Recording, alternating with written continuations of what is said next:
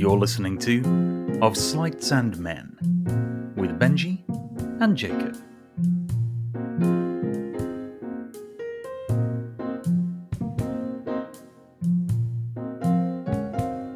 A Daily Magician production.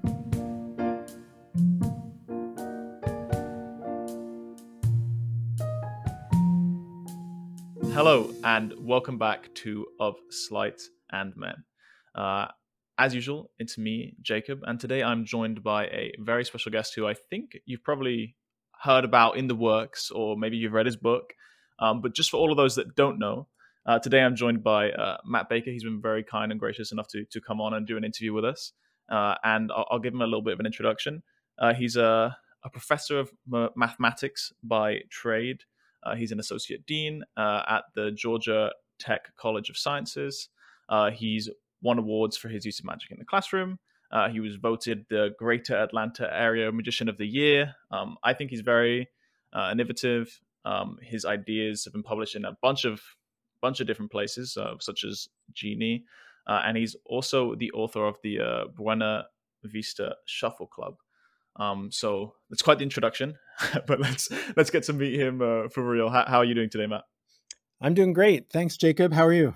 Yeah, I'm doing very very well. Yeah, we we actually found out the other day that we hadn't had our air conditioning vent open in our room this entire time. We were wondering why it was really hot. So I'm doing a lot better today than I was yesterday. So That'll do it. You, you have to open sesame. That's yeah, exactly. Yeah, clearly it wasn't magic enough, but yeah. So uh, let's get started. Um, it is yeah. the cliche question, but uh, I do want to ask it nonetheless. Mm-hmm. Um, would you be able to tell me how did this this journey in magic start? Where, where did it all begin for you? Well, that's sure is a cliche question. Uh, no, I'm just kidding. Um, and I won't yeah. answer it. yeah. So, you know, when I was uh, writing the introduction to my book, The Buena Vista Shuffle Club, I actually did a little mm-hmm. research into my own past, and right. I found a picture of me at a, my own birthday party and I remember this party very well. We had a magician at the party, but what I didn't remember was how old I was at the time. But I went back, I actually found the original picture in my mom's, you know, big box of stuff. Mm-hmm. And I looked on the back and I was four years old. It was my four year old birthday party. So we had a magician there. So apparently, I got interested at the age of four. I don't know if I was already wow. interested or if that was the first time, but I can actually still picture that magician. And I remember some of the tricks he did um, when I was four. So uh, apparently made quite the impression on me. I didn't really get into magic myself until I was about 10. And then I had a cousin who had uh, lived in Cal. He grew up in in uh, Los Angeles, and his um, uncle had uh, membership in the Magic Castle, and so he used to go there mm-hmm. a lot. And he got into magic that way he showed me my first real like card tricks and I was pretty blown away. And he also bought me my first real magic book, which was uh, Harry Lorayne's Close Up Card Magic. And I then I got like Henry Hay's Amateur Magician's Handbook and a few other of those classic books. And I was pretty hooked. And I started doing birthday parties as a teenager. Uh, so kind of the usual thing. Um, but then I it never occurred to me that was something you could like do seriously right like as a job or as a, hobby as a grown up so i just kind of stopped um, doing it and mm-hmm. concentrated on other things for a long time. But then it kept coming back into my life and i kept realizing how much i enjoyed it and finally around the age of 30 i just made a commitment to drop all my other hobbies. I really only had time for one because at that point um, i had started having kids. Now i have three of those and kind of takes away a lot of your free time. Uh, so I decided, right. you know, that I would just focus on magic in my spare time, and um, I've been really happy with that decision. It's been great. It's been a great journey. Right, and so I guess it's interesting, right? Because you you have this combination of of mathematics and magic. I'm interested to know. Mm. So where did this? Where did the journey of of it's hard for me. We say maths in England, so I'm gonna have yeah, to. If I, I stumble over my words, that's that's why. For, for the listeners, though, that's yeah. that's the same thing as math. right. Yeah. Yeah. So so for in math, right? Um, where where did that journey start for you? Okay, so you have this journey. You're starting at like four years old, you have this impression that you really start at 10 with a, a great book uh, that I've heard a lot of people started with. Um, and so where did this journey of, of, of maths start for you or math? uh, well, my first memory of that, I, I was a bit of a precocious kid, but not necessarily in math. I, mm. I know I started reading very early and um, I skipped the first grade. Uh, but I think that was really all oh, for my um, reading and writing skills. So I don't have a memory until third grade of being really interested in math. And then we had mm. some kind of uh, math bee contest type thing. And I ended up winning it, much to my own surprise, frankly. Um, and, you know, the teacher uh, somehow was encouraging.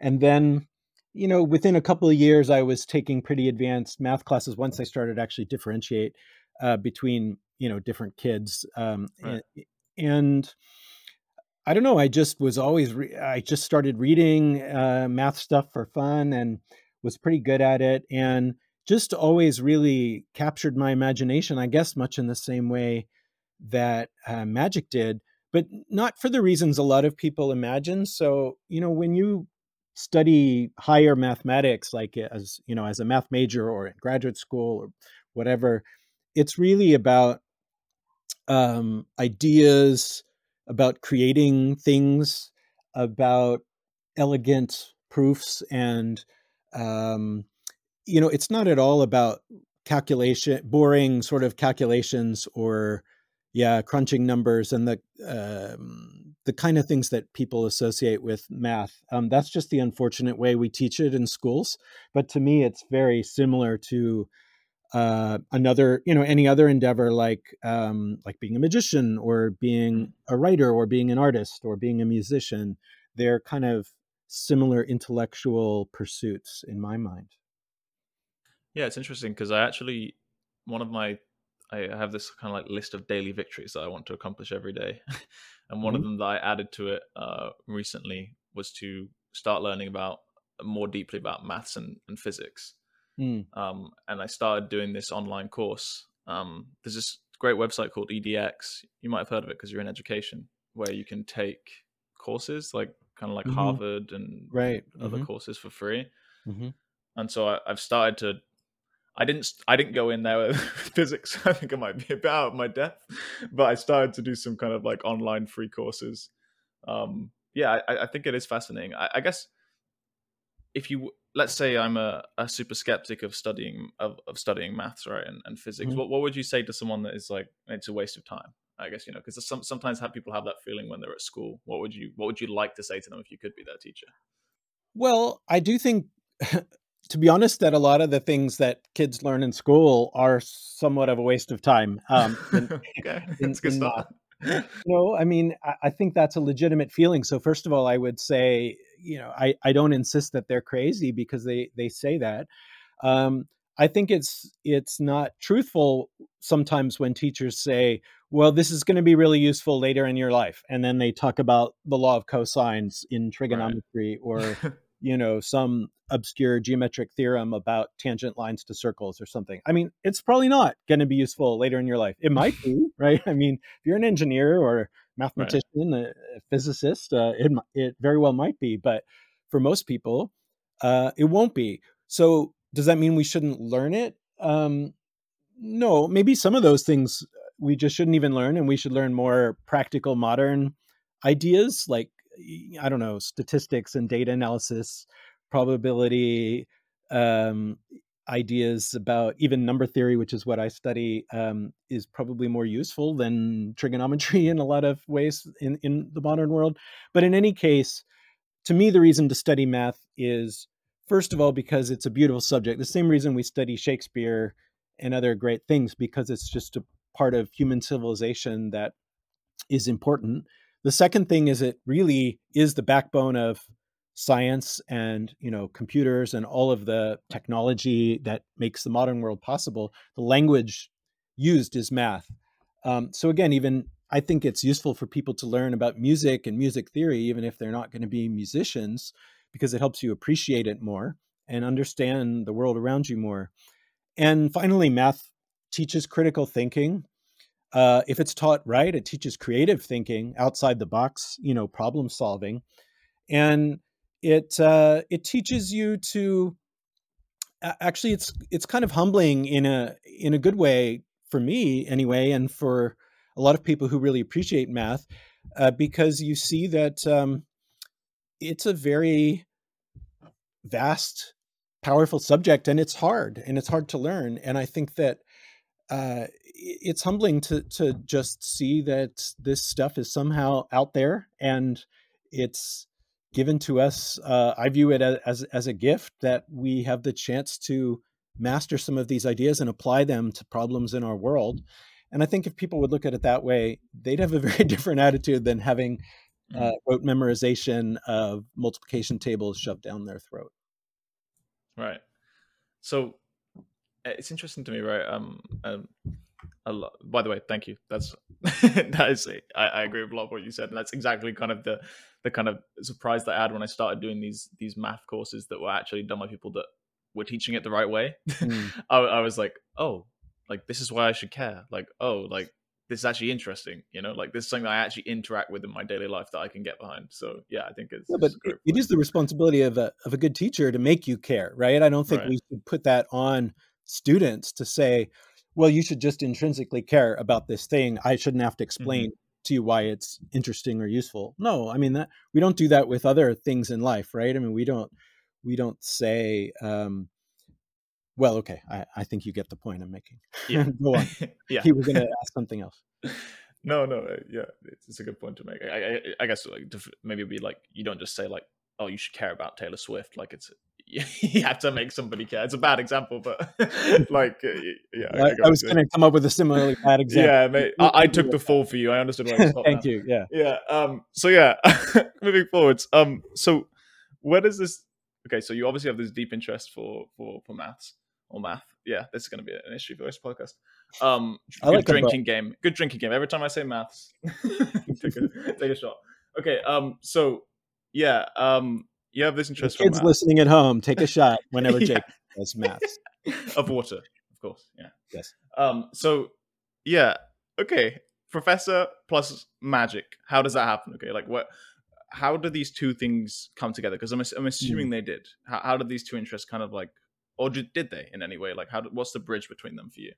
Right. Yeah, that's a really it, it's an interesting question um, for me because I I've looked at this in different ways throughout my life. Um, I think for a while I really wanted them to be rather separate, you know, mm-hmm. because mm. I think a lot of the things I enjoy about magic, like many of us enjoy about magic, don't have much to do with math because I really, you know, I appreciate magic for all of its uh, robustness. You know, I I love psychology and just the theater of it. You know, storytelling, uh, watching skillful sleight of hand, uh, good comedy magic. I mean, I I like all these things, and those don't really interface that much on the on the face of it with math.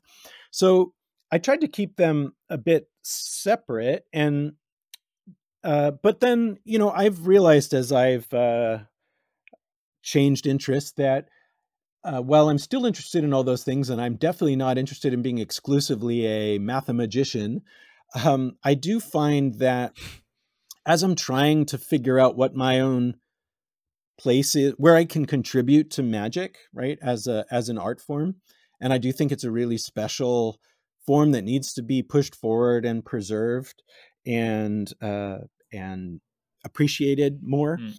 Uh, but I, you know, so how can I contribute to that? Well, I think uh, my math skills and and interests are an obvious place, and so I try to work math into some of my presentations, even if the trick's not actually that mathematical. I'll sometimes right. use that as a hook because it's something that I'm passionate about, and I find that you know anything that someone is sufficiently passionate about if they can communicate that well and tell stories that people can relate to um, you can use that as a hook so you know i try to be myself or a more fun interesting version of myself on stage and in close-up magic and i use the fact that i'm a mathematician uh, as part of the the way i present what I'm doing. And sometimes that actually ties in with math methods, and I'll, you know, justify some procedure that might otherwise seem boring by couching it in some, you know, scientific experiment or as a cool math principle that I even I don't understand how it works. Or there's all kinds of ways that you can tie it in. But in terms of my relationship with the magic community, uh, I think writing a book and releasing a few products and videos and going to conferences and starting to be known better um, you know hopefully it doesn't go to my head i don't do it to be famous but i do like being plugged into the community you know being asked right. to do things yeah. like this being invited to participate in um, sessions with really great magicians uh, you know being asked my opinion by people i really respect and admire or having them they ask me to edit their books and i think in order to get plugged in like that you know you have to offer something different and unique to the magic world and i think one of the main things i can offer is my ability to really digest pretty subtle and arcane math concepts as they apply to magic and hopefully come up with creative and interesting entertaining presentations for those principles. And that that's become more and more of an interest as i get on in magic I interrupt this podcast to give a brief shout out to our website, thedailymagician.com. If you haven't already signed up for our daily emails that will give you great content just like this podcast, please head over there and sign up now. That's thedailymagician.com. We promise that we won't disappoint you. Yeah, it's almost like a it's like a good motivator as well, right? To get better. I find like as soon as I know that I have to perform and I have to perform people that know what magic looks like, then mm-hmm. I'm immediately practicing more and trying to like work on my method. So yeah, I, I think yeah, that, that's right. I mean, yeah, two two aspects of that resonate with me. One is that I'm very goal oriented. So right. if I don't have a specific goal in mind, like either a performance coming up or a piece I'm writing for a blog or for a, a book or an article or uh, a, a, convention I'm going to go to where I'm, i know I'm going to see, you know, so and so, and um, without those motivations, I just don't really practice much at all. Um, and I don't focus. So, you know, I play with ideas, sometimes get interesting um, ideas going, but I don't really finish anything unless I have a deadline or a specific project in mind. Uh, and then, yeah, the other, uh, uh what was I going to say? The other thing that resonated with me about that. Um, no, I forgot the other thing. It's okay. We'll come back. Come back. Yeah. okay. Yeah. Just to just to jump back for a second about that. Um, just to jump back to, to before we move in into into some hardcore magic stuff. Yeah. Um, I do want to come back a little bit to teaching and and all of that. Mm. Um, I'm interested. What do you think then? So you've talked about obviously clearly like the differences in kind of what you can say as a teacher and the importance of being a teacher. But I'm interested in a lot of people I feel like to get really good in magic, it's it's good to have a, a mentor. and there's mm-hmm. a lot of people mm-hmm. also that are trying that are really good at magic, but maybe aren't so good at conveying that magic or teaching it. mm-hmm. um, so, what do you think it takes to be a good teacher? Um, yeah. Good teacher of magic or good teacher, period? I guess period, and then followed by magic. Okay. Well, I think so for me what's really important is to connect you know with students so as i was saying before i don't expect that they're automatically interested in what everything i have to say i mean they mm-hmm. may you know they may be taking a class because it's required right. and they have no choice and so they'll take notes and try to learn what i'm saying just because they don't want to get a bad grade but i try to move them past that you know, I think I failed if that's the main takeaway a student has is that they right. just had to take the class. I want to make them see in it what I see and really try to clearly and in an engaging way communicate ideas. So, I mean, how do you do that?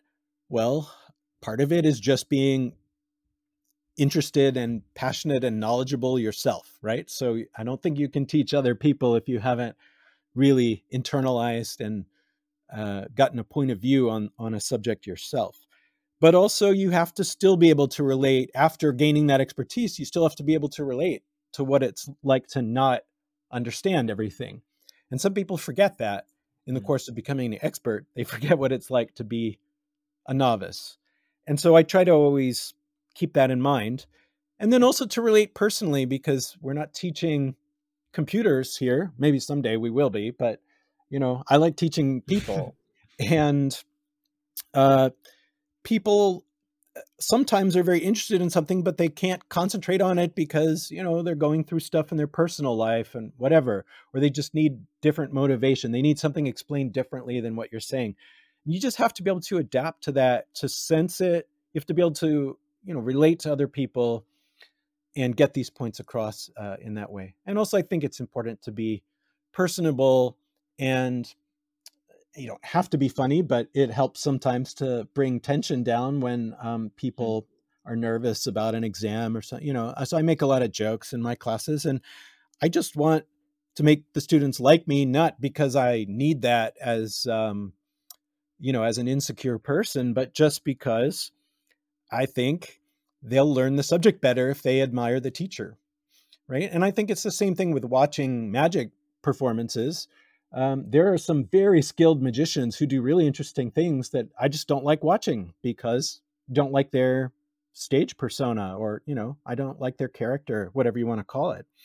Uh, and some of my favorite magicians maybe aren't the most technically uh, dynamic and amazing people on earth, but they're just so much fun and you know so engaging and interesting to watch. And that's what makes something memorable. So if I want students to remember what I'm telling them 20 years from now, and I do have students, I just had a student who took my class 10 years ago, barely remembered him. I did once we met up, but we met up for lunch the other day and he told me how much my class made an impact on him. And now he's running a startup company doing some kind of cryptography stuff. And he mm. wanted my thoughts because he really, you know, respected me and still thought of me as someone he wanted feedback from like 10 years after taking my class.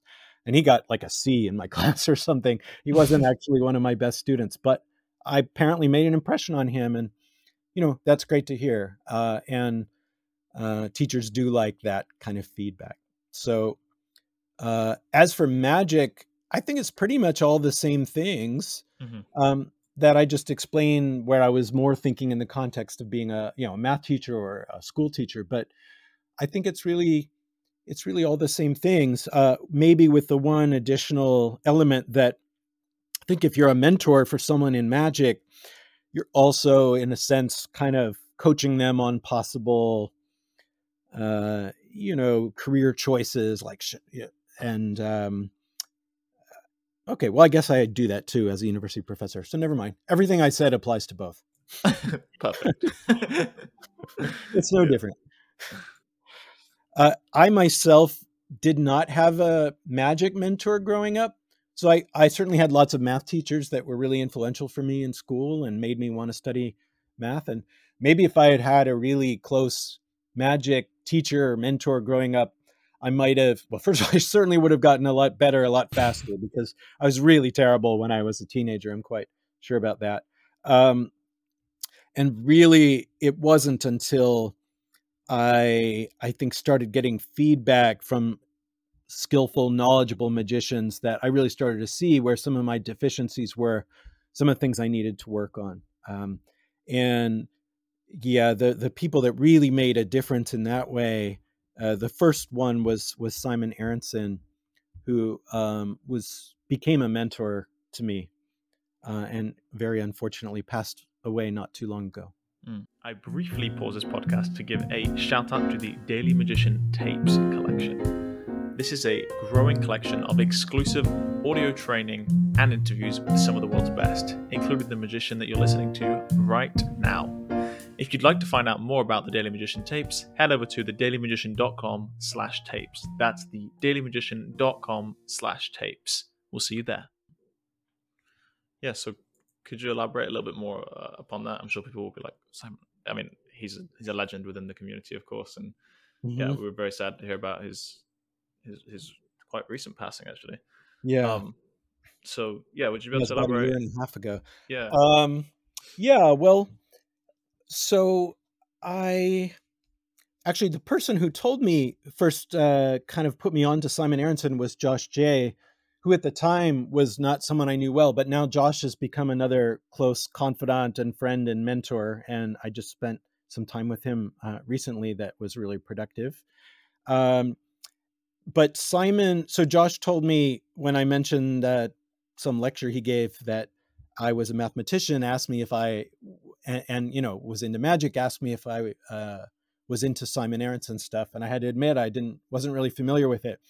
And he said, "Oh, you really need to check out his work."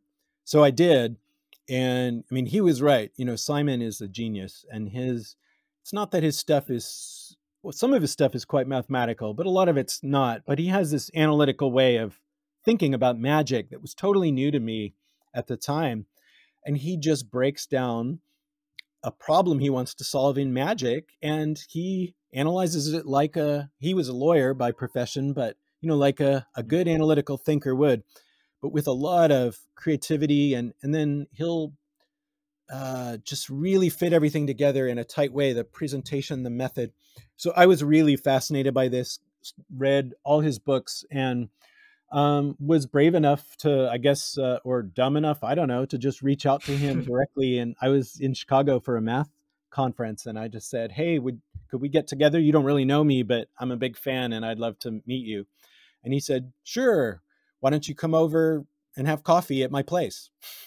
So i wow. just went up to his apartment um, in Chicago, and uh, we had coffee together and did some card tricks and struck up a friendship. And then at Magi Fest a couple years later, I ran into him and his wife Ginny, and we ended up sitting together throughout that convention and joking around a lot. And we have kind of similarly um, uh, devious, I don't know, senses of humor or kind of uh, we like to we just had a similar sense of humor. I, I don't really know how to describe it succinctly, yeah. but uh, we we laughed about a lot of stuff and would say sarcastic things about some of the uh, tricks that people were performing or explaining.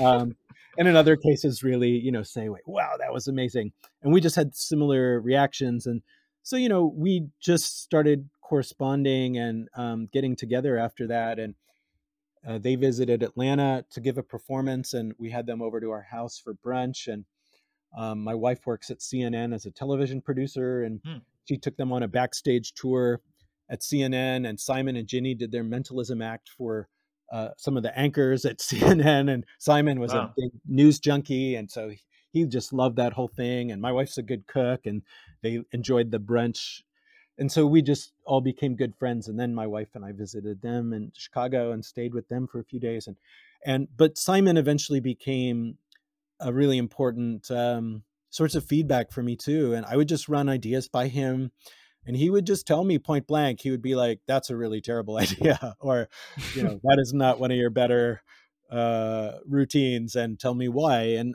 often i sometimes i disagree with him often I'd see where he was coming from and it would make me work harder on it or just throw it out and try something else.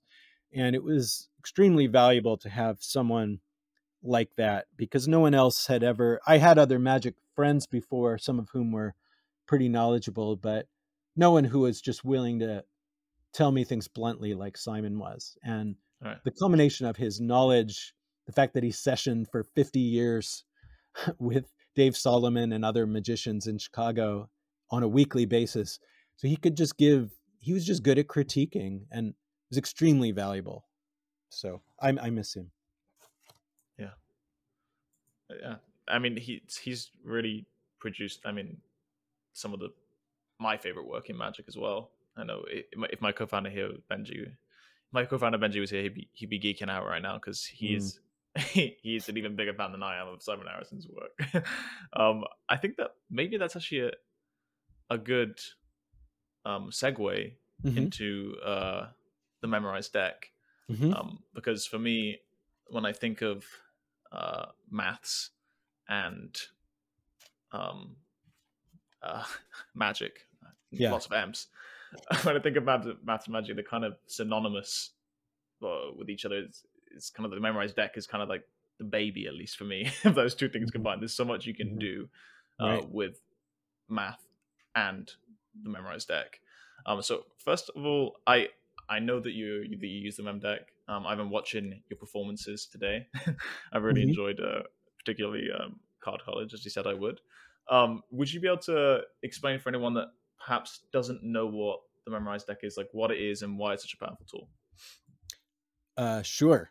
Uh, hopefully, listeners of this podcast uh, have some idea of that. But yeah, yeah be happy to uh, to summarize that. Uh, and, and yeah, I was reading Simon Aronson's work that I got interested in in the Memorize deck, and you know, it's basically eh, this amazing tool where you have a deck that's not only stacked in in a an order that might you might be able to exploit for the properties of that order, but you also have memorized that order. And it's not enough, as Simon explains very well in some of his essays on the subject, you know, it's not enough to be able to calculate uh, using some kind of calculation what card falls at a given uh, position, right? So you really have to instantly know it um, for it to be really uh, useful.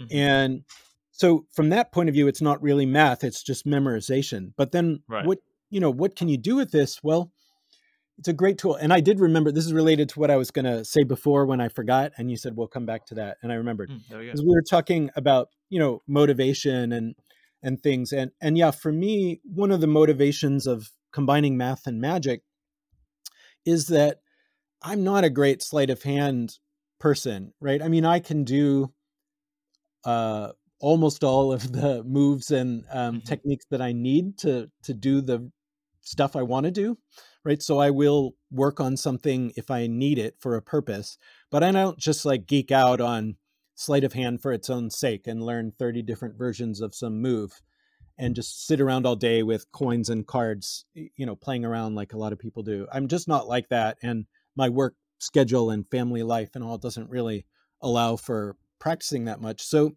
that's not my strength, right? I'm not a great technique and card handler guy. So how can I be a card magician who tries to be respected and well known in the community and give really strong, engaging performances if I don't have, you know, those uh, super chops? Well, you need other things under your belt, right? So what I realized is that I do have some skills that a lot of magicians don't have. One is my ability to do quick mental calculations. Another is I have a pretty good memory when I, at least when I apply it, and um, and uh, I'm good at um, routining things and just structuring stuff um, because of this. I and problem solving, analytical problem solving of like how do we make this effect happen, given these techniques and tools that I have available. So anyway, I think Memorize Deck is perfect for all of those things I just mentioned. Uh, so it's really a way that you can get far ahead of your audience, right? Because they don't know that the deck is stacked, at least if you know some good false shuffles. And that is one of the things that, you know, you have to master if you're going to yeah. work in that area. So that's some of the sleight of hand I do do is false cuts and false shuffles and things like that. But um, but you know once you have that at your disposal the audience doesn't know the deck is in an order. They don't imagine anyone would ever bother going to the trouble of memorizing a yeah. deck. And if they did go to that if they if it did occur to them someone could do that why would they do it right? It's not at all obvious yeah. probably even to some listeners here but definitely not to lay people. Like why would you memorize a deck? What what could you even do with that? Well that's what juan tamariz and simon aronson and you know many other magicians have pioneered is that there's so much you can do with this. And some of those techniques involve math because you know where every single card in the deck is and so sometimes they'll stop you on a certain card and then you know how many more cards it is uh, to get to a, another card. Or you can combine a, a placement principle which somehow by cutting uh, Uh, in a couple different places and replacing the packets in a different order you know we'll put certain cards move them to other positions. And if you combine that with a memorized deck there's amazing possibilities. Just see simon aronson's undue influence principle which is explained in the first i don't know quarter to third of his book try the impossible if you want to see how to unlock the possibilities of something like that. It's super powerful yeah, man, you get you're getting me excited. Honestly, talking about it every time I talk about the mem deck, it just makes me it makes me so excited because it's just such a fun tool. Like it's just for for us. Like I mean, I think I, I love most people will know this that are listening. We we all most of the products we produce are mem deck products. I mean, in fact, all of the, our original products are based on the mem deck, um, and it's just mm-hmm. it's just so fun. I, I guess where it becomes really mathematical is where you add the addition of like faro shuffles. Mm-hmm. Um, is where it becomes particularly interesting. I mean, the first time, even even the fact that for those who don't, if you give like if you shuffle a deck, give a deck eight faro shuffles, it will come back to its original order, and the the, the difference yeah, with fifty two cards, yeah, yeah, it's just fascinating. and yeah, so actually, if if anyone, I did it, it interview before on the Insider podcast that Vanishing Ink does. And if, if people are, really want more of me after this, you can listen to that. And I talk there, I explain why eight perfect faro shuffles restores the deck to its original order.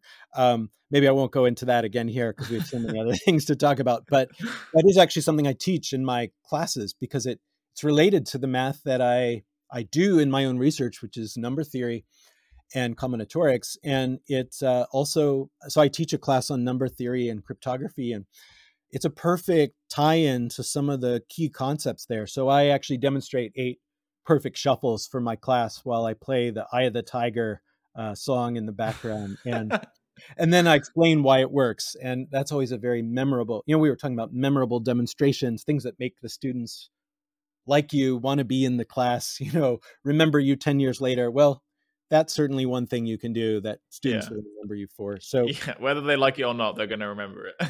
yeah, that's right. Um, uh, so yeah, that faro shuffles are definitely an interesting thing, and I actually came up with something recently. I haven't put it out yet, uh, but one of these days I'll I'll write it up in more detail. But it's a memdeck trick that uses faro shuffle in a in a pretty interesting way.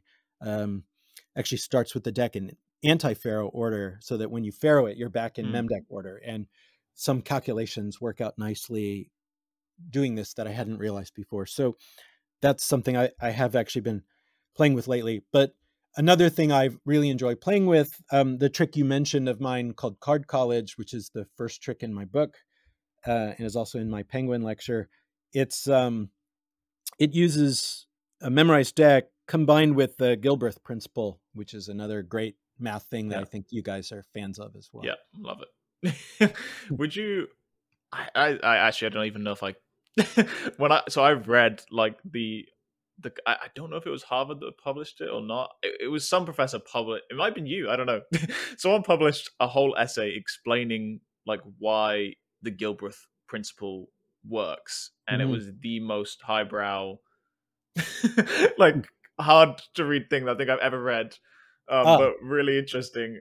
Um, well, could you explain a little bit of like how it actually works? Uh, I guess well, people are probably like, "What the Gilbreth principle?" Maybe maybe we should give them a bit of context. um, I tell you what. I mean, again, we could try to do this, but I, I have another solution, which is so.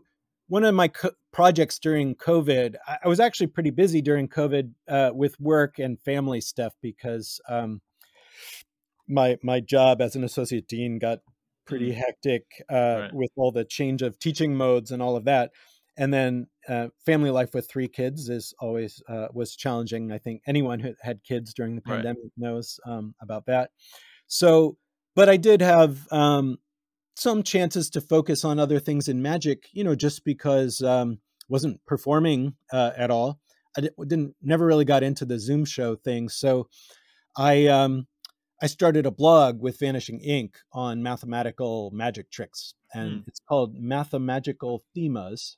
You can search for that and my name and Vanishing Ink blog, and you'll find it, or just go to their webpage and search for blogs.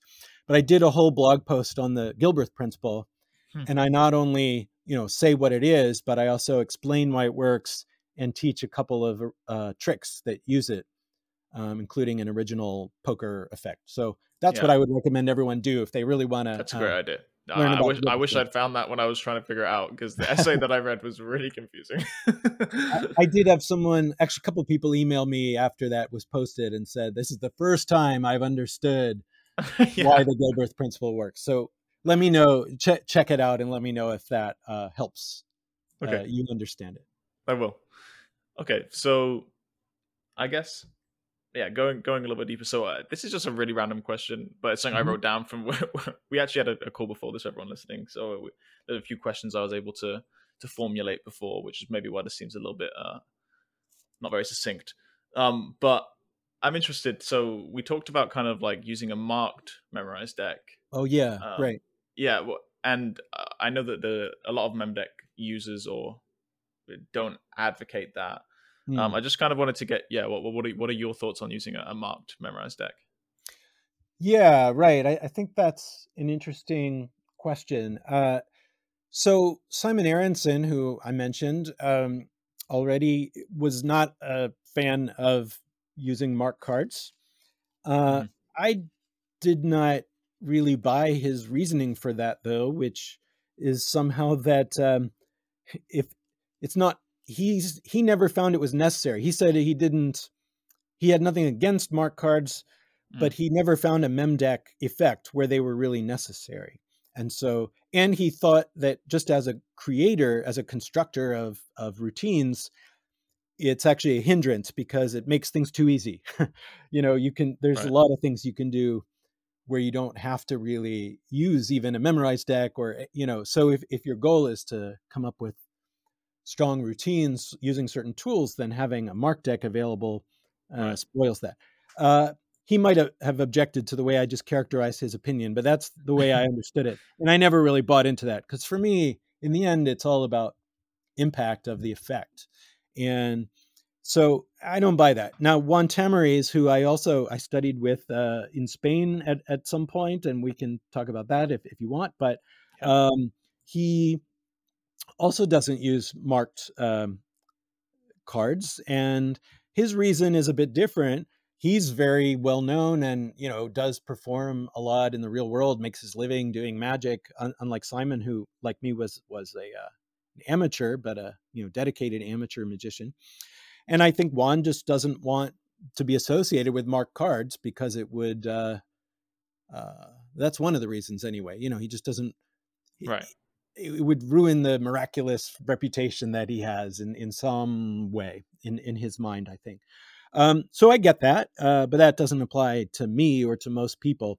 I think other magicians that i you know am close to and have learned a lot from like um, josh Jay, um, uh, uses a mark deck um, all the time and with memorized deck and has some really great work combining the two and totally unapologetic about it. And um, you know, several other uh, really good magicians uh, have no problem with that at all and do combine them.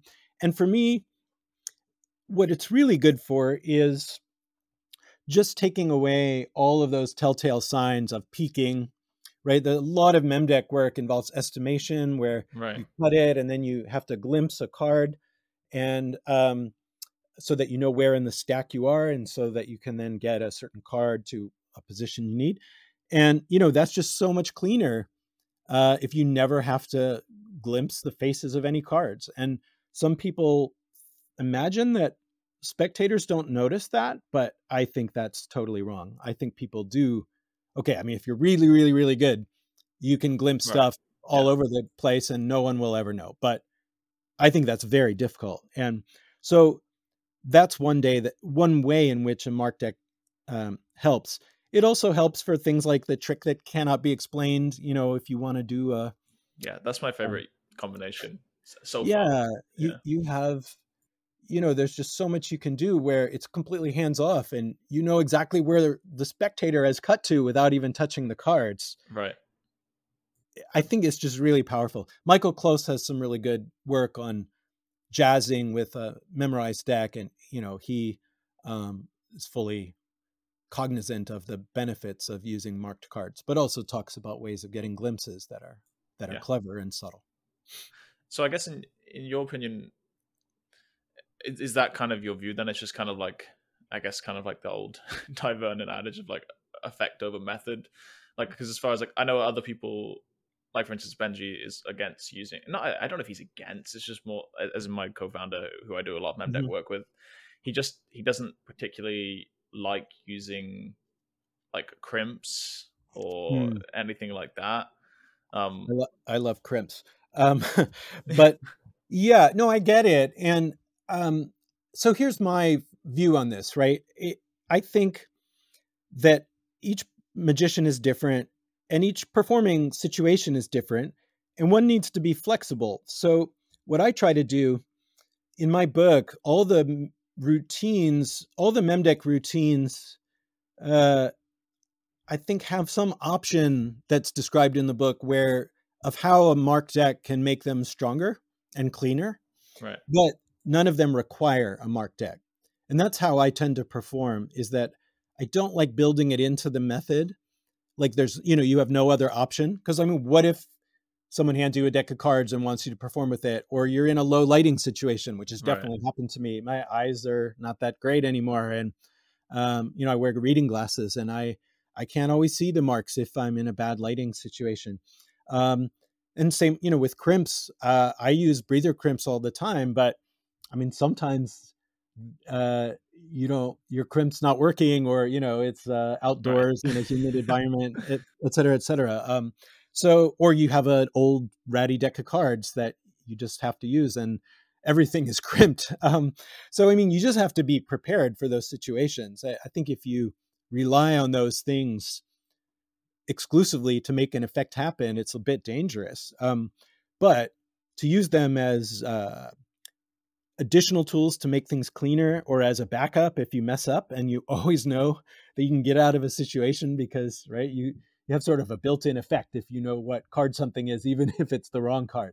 Right. Um, or you can tell that you have the wrong card before you embarrass yourself and reveal it. So there's just so many ways in which it makes magic cleaner and stronger. I think that um, I advocate it, but I get that some people don't want to use it, and uh, that's fine. Yeah, I like that. It's yeah, I guess it's all like preference, right? Especially when it's like amateur. I guess when it's like amateur performances, right? It's kind of just like, well, what do you enjoy? You know, I guess you can maybe make the argument if it's like you said, like it makes sense maybe perhaps for, for Juan Tamariz not use Mark Deck because he cares about his reputation, like his his reputation in the Magic world, and also perhaps that would undermine it in some way. And people have different views, but I guess, like you said, like yeah, it's yeah, I mean, and that, that's, that's fine. You know, far from it, far be it for me to tell Juan or find yeah. what to do. Um. It's just, you know, it's just that I think some people have the wrong reasons for not wanting to use these things because they have some pu- idea of purity of method right. in mind. And I think, uh, well, again, if you're a great creator and purity of method is important to you because you're going to be releasing material and you want it to be, you know, adhere yeah. to certain principles, that's fine. But if you're just doing magic for lay people and you refuse to use certain tools just on principle, I don't really get that because I mean, what are we doing anyway? I mean, we're deceiving people. We're holding secret breaks, and we're, um, you know, often using other gimmicks of other kinds. And uh, I don't know. I I don't really get the pure sleight of hand thing, except as a practical matter. Sure, I mean, if you want to be able to do magic in in your bathing suit with, borrowed objects and you know it's great to develop uh, impromptu methods but i mean it just depends where you're working that's why i said the context is so important so you yeah. know i think if you're doing like a parlor show though or yeah any kind of formal show um, paid gigs where you're you know I then I just don't get it. Like, why would you not use whatever tool would strengthen the magic, and what right. what is the purity of the method have anything to do with um, connecting with people in that situation. Yeah, it kind of reminds me of like something that Pit Hartling said mm-hmm. talking about the mem deck, where like he just like hit he hit like a certain point where he like he picked up a deck of cards that wasn't in stack, and he's like, wait, like what do I do? And then that, that's when he realized like, oh, maybe I should like you know, not be completely focused on this tool. So yeah, I don't know. It's it's interesting. I guess it's all just like personal well, preference, right? That's right. And Memdeck is another good example of that, where it's a tool, and I love using it. You, you do too. And yeah. uh, I almost always have a deck stacked in Memdeck order with me if I yeah. know I'm going to be performing magic somewhere. But but you know, things happen. I mean, you don't have that on you, or it gets shuffled, or either because you you accidentally lose the stack or a spectator wants to shuffle or you just have a really strong trick that right. destroys the stack and then you want to do more and and or just yeah for any number of reasons it's of course you can't rely on that exclusively. If you have a shuffle deck and you're a, magi- a card magician and someone says do a card trick and you're like i can't because it's not in my stack uh, that's not that's not so so good. Um, so you have to be able to do stuff with a shuffle deck of course and i've actually been trying to learn master and and create more routines lately with a shuffle deck in use just because I think I have overly relied on stacks. And in my book, my book's pretty stack heavy. Mm-hmm. And so I do want to um, offer more material that people who don't do a lot of stack work can can use. Um, so for whatever my next, you know, projects are, there'll right. be more more of the impromptu stuff, but hopefully more memdeck stuff too because I love it. Yeah. Well, cool. Um, I, I actually would like to ask you a question that I, am interested by. Um, I've watched a lot. Well, I, one, thing that came, you, you sent me over, um, the, I think it was your Murphy's Magic lecture that you did. Right. Mm-hmm. Um, and I was, I, I, I, I loved the, the variety in your performances. Um, and the fact that you had, I don't know, like coins to cards to M and M's, and I loved, I loved like that creativity and that that feeling of like thinking outside of the box. Um, so I'm interested. I, I feel like sometimes mathematicians are going to be painted as people that don't think outside the box. Mm. So where does your creative process begin, and how do you create original magic? Mm. Yeah, well, as I said earlier, I think that perception is is really wrong. Um, I think mm-hmm. mathematicians are actually really good at thinking outside the box. Right. Because, um, we have a set of tools. I mean, the thing is, in in in math, you can't. Um, uh, how do I say it? I mean, you do have to follow certain rules of logic, right? You can't just make up your own rules of logic, yeah. but but you do get to make up uh, the axioms you're assuming and the way you put different ingredients together, and you can come up with new concepts and give them interesting names and then try to see what's true or not true about those things through experimentation. So I think it's actually great preparation for being a magic creator um, to go through the process of learning how to say do a mathematical proof and come up with a new proof of something. Uh, but anyway, without getting back into all the math stuff, mean, what is my process for magic? I think it's like anyone, it's a mixture of things. So I try to, first of all, I don't just focus on magic all the time. Um, obviously, I have all the other stuff I've mentioned, but I also, mm-hmm. I, I, I read a lot of books and you know watch um, TV series and listen to music and um, go to art galleries and travel around the world and do you know, uh, watch sports and I do things that um, connect to people's lives in other ways and i try to find ways to bring my knowledge of those you know subjects and things i find interesting into the presentations for my my tricks. And then you know in terms of methods i think it's uh, partly just a matter of reading a lot uh, and watching good magic performers so i read a lot of magic books and magazines and watch videos of people and meet up with other magicians. And I think that uh, often, you know, you'll just see a method that maybe in one context doesn't speak to you, but you make a mental note like, oh, that's actually a pretty clever idea. I wasn't crazy about that trick, but that could be useful somewhere. And you, for me, I have to actually write it down. You know, I, I keep notebooks and, uh, because I forget stuff all the time, but um, I go back and and try to find old ideas and and then I just try to inject variety. I guess is the main thing. So um, I will watch um, a video of a stage magician, you know, or watch an episode of Fool Us, and then uh, with different kinds of magic, and then I'll go and think about a mathematical principle. And sometimes just something connects where you're like, oh, this math principle this is actually the way that trick came about with the M&Ms that you were talking about. That's in my my Murphy's lecture.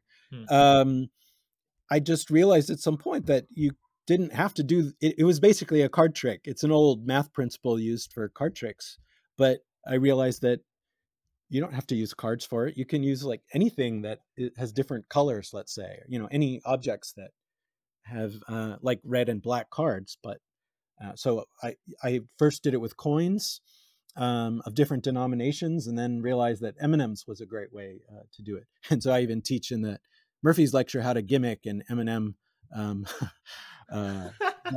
uh, uh, to so that you know how many M and M's are inside before you start the trick, and you know, but that's just all comes from um, uh, from just trying to think more expansively. Like, why does this have to be a card trick? Could this math principle be used for something else? Um, how far can we push it? And uh, yeah, so it's not rocket science. You just have to be willing to play and spend time on stuff that you don't know that it's going to work out. Um, so think I just have a tolerance for um, kind of messing around with stuff that's more than what most people have. They, you know, some people would give up, and I keep at something until it I get what I want out of it. Hmm. I like that. I love how you talked about the fact that you just kind of um, explore life and then bring those principles in. Like I love how you talked about just like traveling and um, just well, going to art galleries because yeah. I don't think so. Please elaborate. Oh no, I, I just say. I mean, I think part part of all of this is just being a curious person, right? I think yeah. it makes you so much more interesting to your audience if you have some depth and variety to you and are interested in different things and bring that in and um, you know it's just it's not good to be a one-dimensional person um, so I think it just helps to be likable as a magician, but it also helps in creating um, because you're not just getting, you know, I think it's really hard if you just study, uh, you know, I mean, Vernon, we all worship Dai Vernon, but I mean, if all I did was kind of, you know, read Dai Vernon and work on his tricks, um, it would be hard for me to be contribute something new that Dai Vernon hadn't already thought of, right? Yeah. Um, so it's good to study and know about Dai Vernon, but also lots of other great magicians, and not all close-up magicians, right? But other other kinds as well, mentalists and other stage magicians, comedy magicians. Yeah, it's kind of uh, the epitome of every thing that we're trying to do at the Daily Magician. so mm, it's, it's yeah, nice yeah. to say I like, like your philosophy, right? yeah, it's it's just like like you said, like this inherent curiosity right? Where you you hear somebody, you hear something, but you don't just hear it. You you seek it. You know, it's like I don't know what that means. I don't know. For instance, like right now, I'm really trying to exercise that muscle. Like I said, in in in maths. So this is really good mm. timing for me. Yeah, yeah, yeah. Where it's just like you know, this is something that I've put to the side. That you know, if I was truly trying to be curious about everything, I, I wouldn't. You know, and so yeah, I really like that. I think it's a really important thing, and I like what you said as well, where it just kind of it's kind of like Tim Tim Ferriss kind of talks about this in his book a little bit, the Four Hour Work Week, um, of mm, just mm-hmm. like letting oh, time taking breaks and yeah, letting like the mm. subconscious create almost. Yeah, yeah, that that is definitely a big part of it too. Is uh letting the subconscious do its work and it, it's so mysterious right um yeah. i i don't know how my i don't know how i come up with a lot of the stuff in math and magic that i come up with um and i've done some songwriting in the past as well and i used to write poems when i was in high school and college and i just think you have to try different things and learn how you get inspiration and a lot of it is just playfulness um allowing yourself to your mind to explore what it wants to explore and go where it wants to go and uh, for me it's even about like biorhythms i mean i know it's been hard since i had kids and now my daughter's 17 and uh, my hmm. youngest mm. is five so I, have had a, a, range of kids and yeah it's changed my sleep schedule a lot right so i i now get up at like 6 30 in the morning every day and i i really am more creative at night it's just thing I've learned about myself. So I can't stay up too late anymore because then I'm a zombie when I have to wake up with my kids. But on the other hand, I know I'm more creative at night. So I've had to find ways of uh, of balancing that out. And um, you know, I have my ways now that I, I try to sometimes take some time at night to uh, to create because I, I know that's better. So on weekends, I'll sometimes stay up late and just pay a price later for being tired, but it's mm. worth it because I, if I have a really good idea, I know that's when I have to write it down and try to work some things out. My wife thinks I'm insane when I do that, but you know, it's what creative people have to do. Yeah. So tell me, um, yeah, in that vein of of learning from different sources mm-hmm. and this continuous process of uh, inherent curiosity, I suppose. Um, what what are you reading right now? What what are the books that you're reading right now? What are you studying, and what, what interests you at the moment? So, magic books or non-magic books? Yeah, both. Anything, anything that you find interesting right now. Okay. Well, let's see. I um lately uh I just finished reading um one of the two volumes of the Johnny Thompson books mm. um Magicana put out and which is uh, some really great stuff in there. Um I read the new book by Andy the Jerx um a couple months ago which was really interesting. Mm. Uh, I love his his thinking. Um, I Josh Jay has a new book coming out at some point um, on Memorized Deck, which uh, yeah. I can't say. Yeah, I mean he's let it be known that it's coming. Uh, I've read a advanced copy of that that he gave me, and that was really stimulating. Um, a little bit jealous, a little bit jealous. Yeah, yeah. Not trying to brag, but just uh, that's just really, the truth. the amazing thing I read recently, um, and you'll you'll all enjoy it whenever it I don't know when it's coming out. Um, you know, I read Doug Dyment's Calculated Thoughts, which has some really interesting math kind of and stack work stuff in it. Um, and then in terms of, and then I also read some stuff that's like pseudo magic. So like I read Derek DelGaudio's A Moral Man, uh, which is a memoir. I thought it was really excellent. Um, Nate Staniforth's Here is Real Magic is another really good memoir. Uh, and then in terms of like non-magic books, I've always I read a lot of nonfiction. I used to read a lot of fiction. Um, yeah, I swapped as well. mostly nonfiction, to be honest. So I don't know. I've been reading. There's a book about probability for the um, general public called 10 Great Ideas About Chance by Persi Diaconis, who's another friend and something of a mentor to me. Um, and and another guy whose name I forget. Um, there's a book called The Book of Why by Judea Pearl, which is pretty hardcore. If you're not into math or computer science, I don't necessarily recommend it, but mm-hmm. it's about the science of causality. Like, how do we know what causes something else? And we all know that correlation is not the same as causation, right? So right. just because two things are correlated in some way doesn't mean one causes the other but you can actually prove mathematically or at least gain statistical evidence for the fact that A actually causes B is not just correlated with A. And Judea Pearl talks about this and how important this these ideas are in artificial intelligence, among other things, because uh, that's one of the areas AI has lagged is in like knowing um, about causation. Uh, it's just another layer of intelligence that computers are starting to possess that they didn't have before. Um, but I also I read a biography of John Conway, the mathematician. Hmm. Uh, it's called Genius at Play. I read that because he actually died of COVID last year, and I was asked by Science Magazine to write an obituary for him. And oh, wow. So I read a lot about him, yeah. including, um, yeah, reading his biography, which I thought was really good. Um, so that's the kind of stuff. Uh, but I've also been reading in for my job um, as an associate dean. I've been in charge of some of our diversity efforts um, in the College of Sciences, and so I've been trying to educate myself on um, some of the the history of uh, racial injustice and such things that I don't mm-hmm. know as much about as I should. And so I read a memoir by Ta-Nehisi Coates called "Between the World and Me," and a book called How to Be an Anti-Racist by Ibram Kendi. And hmm. so, as I said, I read a lot of different things and I try to just keep all these um, ideas in my mind for different purposes. I love that. That's uh, that's quite the reading list. Um, it's it's fun because I try and set myself the goal of reading like two or three books a week because um, right now I have mm. the time to do it and the time to self educate. Um, so yeah, it's always I, as soon as you start seeing book titles, I'm just like scrambling to open a to open up a pad and write, write them down because it's just yeah, it's fascinating. Yeah, um, those are, those are some good ones. Yeah, would, would you be able to elaborate a little bit more on the the diversity thing? I, I think it's a pretty poignant topic as of as of right now.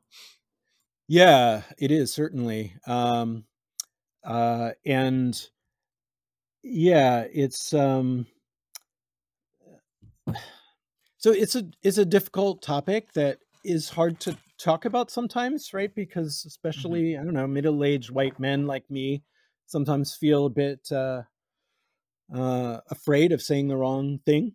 Mm-hmm. And so what I'm learning is just like with magic, how you have to just start performing, right? To get over your fears and to get better, you just have to perform. I think to um, really understand issues related to diversity, equity, and inclusion, you just have to kind of dive into it and actually educate yourself and have difficult conversations with people. And I just think it makes me a better advocate for issues that I know are important and um, that I was often too quiet about um, and took comfort in my position of, of privilege. So I do think this is important in magic, in the world of magic. And I'll just give my spiel here, and the people that don't like this can turn off the podcast now. But um, you know, I think we, the magic community, is not inclusive enough um, for women and underrepresented minorities in particular, um, but all all kinds of inclusion. But you know, we have subtle ways in which we uh, reinforce the sort of old boys network. And one of those, the one uh, maybe I'll point out that everyone listening to this can do something about if they choose to, is I think many magicians talk about the guys. You know, they'll say, "Oh, the guys are sessioning yesterday," and you know, "Oh, that that guy was blah blah blah." Okay, if it is a guy, you can say that guy, but referring collectively to you know, "Oh, uh, card guys usually say, you know, usually believe this. So why do we call them card guys? That how would you feel if you were a young female magician without a lot of right? I mean, there's not a lot of uh, card expert card magicians who are well known. There are certainly some, some really great ones, but it's relatively few. And how would you feel if you were a young woman really interested in magic but don't have a lot of role models and you go to a convention and you hear everyone talking about card magicians being synonymous with guys. So we can all just stop using that kind of language and i think magic would be better for it. And also clearly inviting more women and uh, underrepresented minorities to to have public um, performance opportunities where they can serve as role models and get younger people excited and think, oh, I can do this. It's not just for white people. Um, you know, guys from um, Mexico or Latin America or Africa or Asia can be amazing magicians too. And here's a role model. Here's someone I can identify with that that proves it that that this is possible. And I just think that idea of a role model is so important and so easy to forget when you're a middle-aged white male like myself who has lots of similar people who have gotten into card magic. So finding people that I can relate to has never been in in magic has never been a problem for me, but it is a problem for others. Mm. I think that's a really interesting point. Um, and I think it's really important as well. Like I, I think it's it really does start a lot of this stuff really does start like, as simply as that, right? it's not like the hugest change it's not like the biggest thing that's going to affect our our lives dramatically but just making like a small change like that uh, can allow yeah it's it's easy for us to do and can have a big impact right?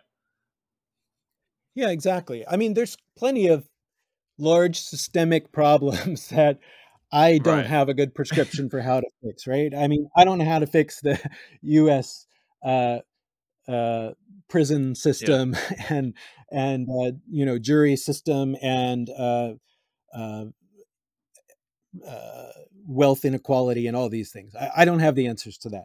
Um, and in magic, you know, there there are some some systemic problems that that are harder um, to deal with, I think. But let's all just do what we can we don't all have to tackle the biggest problems in the world. We we can just make others feel more welcome.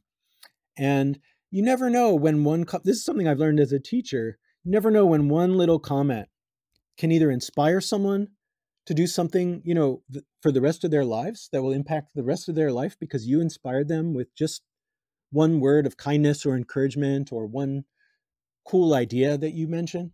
And it can work the other way as well. You say something that feels exclusive or dismissive, and it can make someone give up on themselves and not become a, a mathematician or a scientist or a magician or whatever because they feel like they don't belong in that world. And we can all um, try to be the better angels of ourselves in, in that regard. Hmm. Well, I think it's very well said. If I were to add anything, it would just be just be words. So thank you. I appreciate you pointing that out, Matt. And I think it's uh, it's brave to bring up that subject as well, and uh, and I appreciate you you doing it. Um, well, I don't want to take too much more of your evening. There's a lot more that we could discuss, perhaps maybe a, a sequel podcast or reading through your your your um, blogs. We'll have to do for now.